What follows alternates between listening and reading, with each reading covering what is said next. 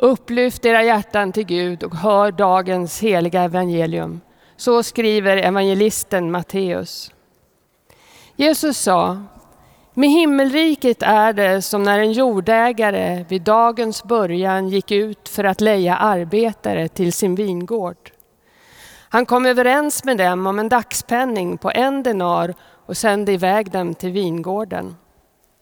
Vid tredje timmen gick han ut igen och fick se några andra stå sysslolösa på torget. Till dem sa han, gå bort till vingården ni också, jag ska ge er skäligt betalt. Och de begav sig dit. Sedan gick han ut vid sjätte timmen och vid nionde och gjorde likadant. Vid elfte timmen gick han ut igen och när han såg några andra stå där sa han, varför står ni här hela dagen utan att arbeta? De svarade, därför att ingen har lejt oss. Då sa han, gå bort till vingården ni också. På kvällen sa vingårdens ägare till förmannen, kalla samman arbetarna och ge dem deras lön. Börja med dem som kom sist och sluta med de första. Det som hade lejts vid elfte timmen kom fram och fick en denar var. När sedan det första steg fram trodde de att de skulle få mer, men fick var sin denar det också. Då protesterade de och sa till ägaren, det där som kom sist har bara hållit på en timme och du jämställer det med oss som har slitit hela dagen i solhettan. Då sa han till en av dem, min vän, jag är inte orättvist mot dig. Vi kom ju överens om en denar, ta nu vad du ska ha och gå. Men jag vill ge den siste lika mycket som du fick. Har jag inte rätt att göra som jag vill med det som är mitt? Eller ser du med onda ögon på att jag är god? Så ska det sista bli först och det första sist. Så lyder det heliga evangeliet. Lovad vare du, Kristus.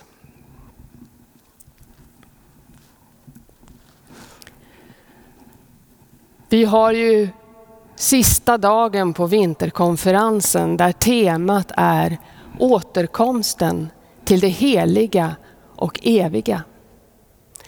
Det är lite svårt kanske att se kopplingen mellan dagens evangelietext inte minst och det temat. Om man tittar på dagens episteltext däremot, den har vi inte läst idag. Den är väldigt, väldigt kort. Då blir det lite enklare.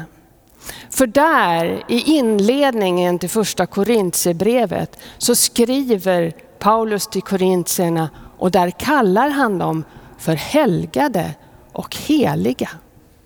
Det låter väl hoppfullt. Man kan liksom se det framför sig. En hel församling av heliga. En hel församling av människor som har sina liv på plats. Där allt är som det ska. Där man lever enligt Guds vilja. Och där alla bitarna i livet är på plats.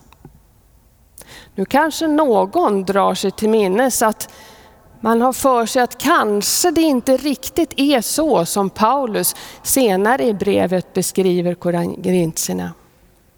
För fortsätter man att läsa, ja då är det egentligen på många, i många delar en ganska förfärlig beskrivning av hur det gick till i församlingen i Korint.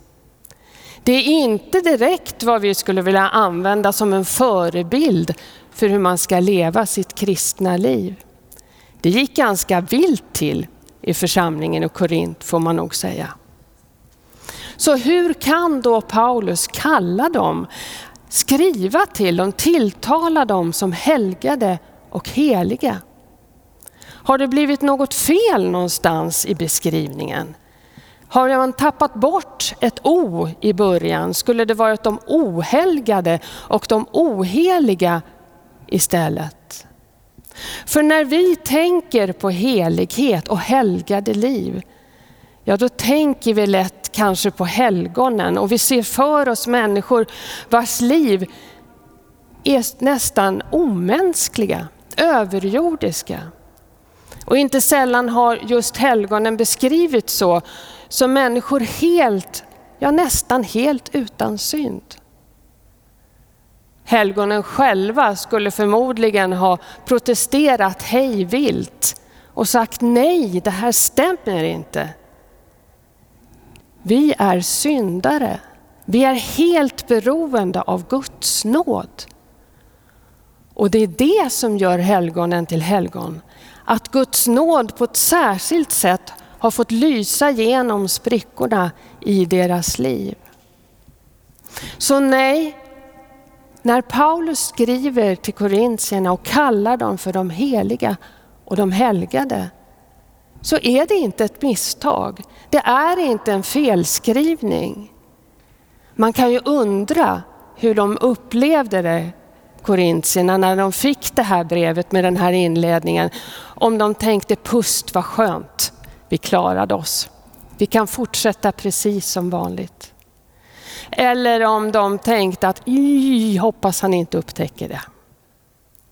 Men när han skriver att de är heliga och helgade, så handlar det inte om att den heligheten är någonting som de kan bygga ihop genom att bygga sina liv till att bli perfekta. Nej, heligheten den är given var och en i Jesu Kristi död och uppståndelse. I den kläds vi i i dopet.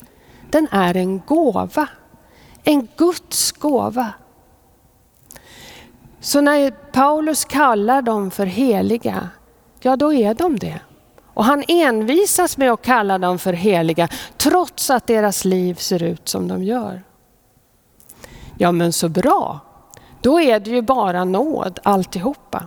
Då kan de ju fortsätta att leva precis som de gör. Och vi, ja vi som lever i en individualistisk tid, där det jag känner är rätt är rätt för mig och det du känner är rätt, ja det är rätt för dig. Ja, om det krockar, ja då blir det lite jobbigt, men det löser sig. Och allting är ju nåd ändå. Så bra! Det är bara att köra på, precis som vanligt. För vi är ju heliga i dopet för att Jesus har dött för oss. Men när vi tittar på och lyssnar till vad Paulus fortsätter att säga och när vi lyssnar på hur Jesus möter människor, ja då ser vi att nej, det här stämmer inte heller. Det här stämmer inte heller. Det är sant att heligheten är given oss i Kristus. Det är sant att vi kan inte lägga till eller dra ifrån någonting från det Jesus har gjort för oss på korset. Det finns ingenting vi kan lägga till nåden. Men Gud längtar. Gud längtar efter att våra liv ska återspegla honom. Han längtar efter att vi ska leva de liv som är goda liv. Goda liv för oss, för världen och för vår nästa. Han längtar efter att vi ska leva de liv som han har skapat oss till. Och han längtar efter att få dra oss allt närmre honom. Att vi ska leva så nära Jesus att hans längtan för oss också blir vår längtan. Också blir vår längtan. I en annan evangelietext så möter Jesus en kvinna som är på väg att bli stenad. Stenad därför att hon har begått äktenskapsbrott.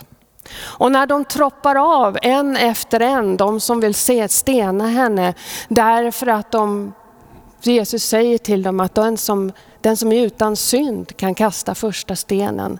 Och de inser att nej men det är ju ingen av dem. Ja då säger inte Jesus till kvinnan, jag dömer dig inte, inte heller jag dömer dig. Gå och fortsätt precis som förut. Nej, han säger till henne, inte heller jag dömer dig. Gå och synda inte mer. Gå och synda inte mer. Jaha, men då är vi ju tillbaka på ruta ett. Då handlar det ju om att få, få ihop det här perfekta kristna Instagram-livet. Det här som man kan lägga upp som, som ett vittnesbörd för alla om ett heligt liv. Nej, det gör inte det. För vi vet inte, vi vet inte vad som hände med kvinnan när hon gick därifrån. Vi vet inte om hon föll för samma synd igen. Vi kan nog då veta att på något sätt syndade hon även i fortsättningen, precis som vi alla. Men vi kan nog ana att när det skedde, då hörde hon Jesu röst inom sig igen. Inte heller jag dömer dig. Gå och synda inte mer. Och längtan hos henne efter att följa Jesus, efter att leva det liv som Gud hade tänkt för henne, växte mer och mer. Och Gud längtar efter att dra oss in till sig. Han längtar efter att hans nåd ska få lysa igenom sprickorna i våra liv.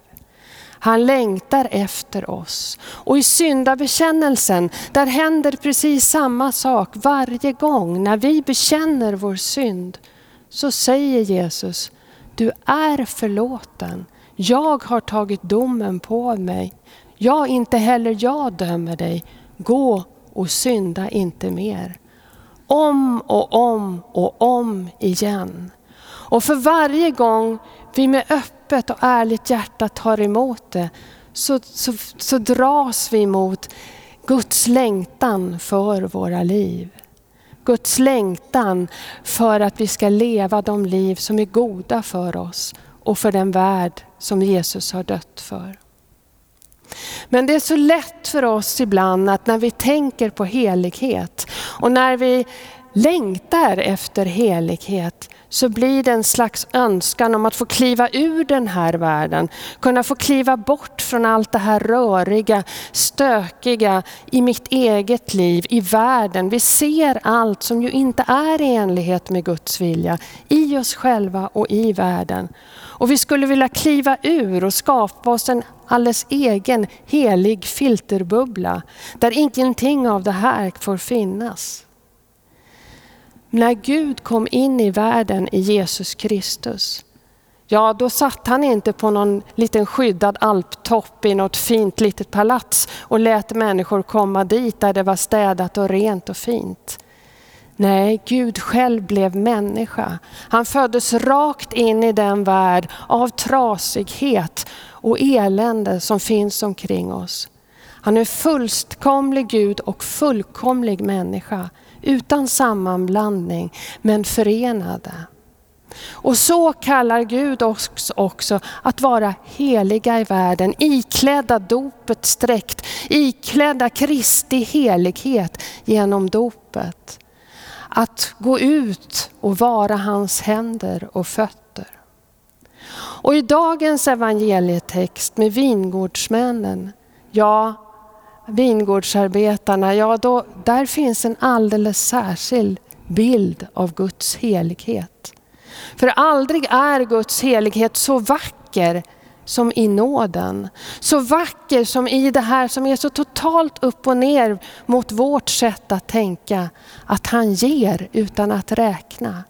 Han ger utan att räkna. Hur många gånger har du nu lyckats? Hur många gånger har du misslyckats? Han ger fritt därför att han är god.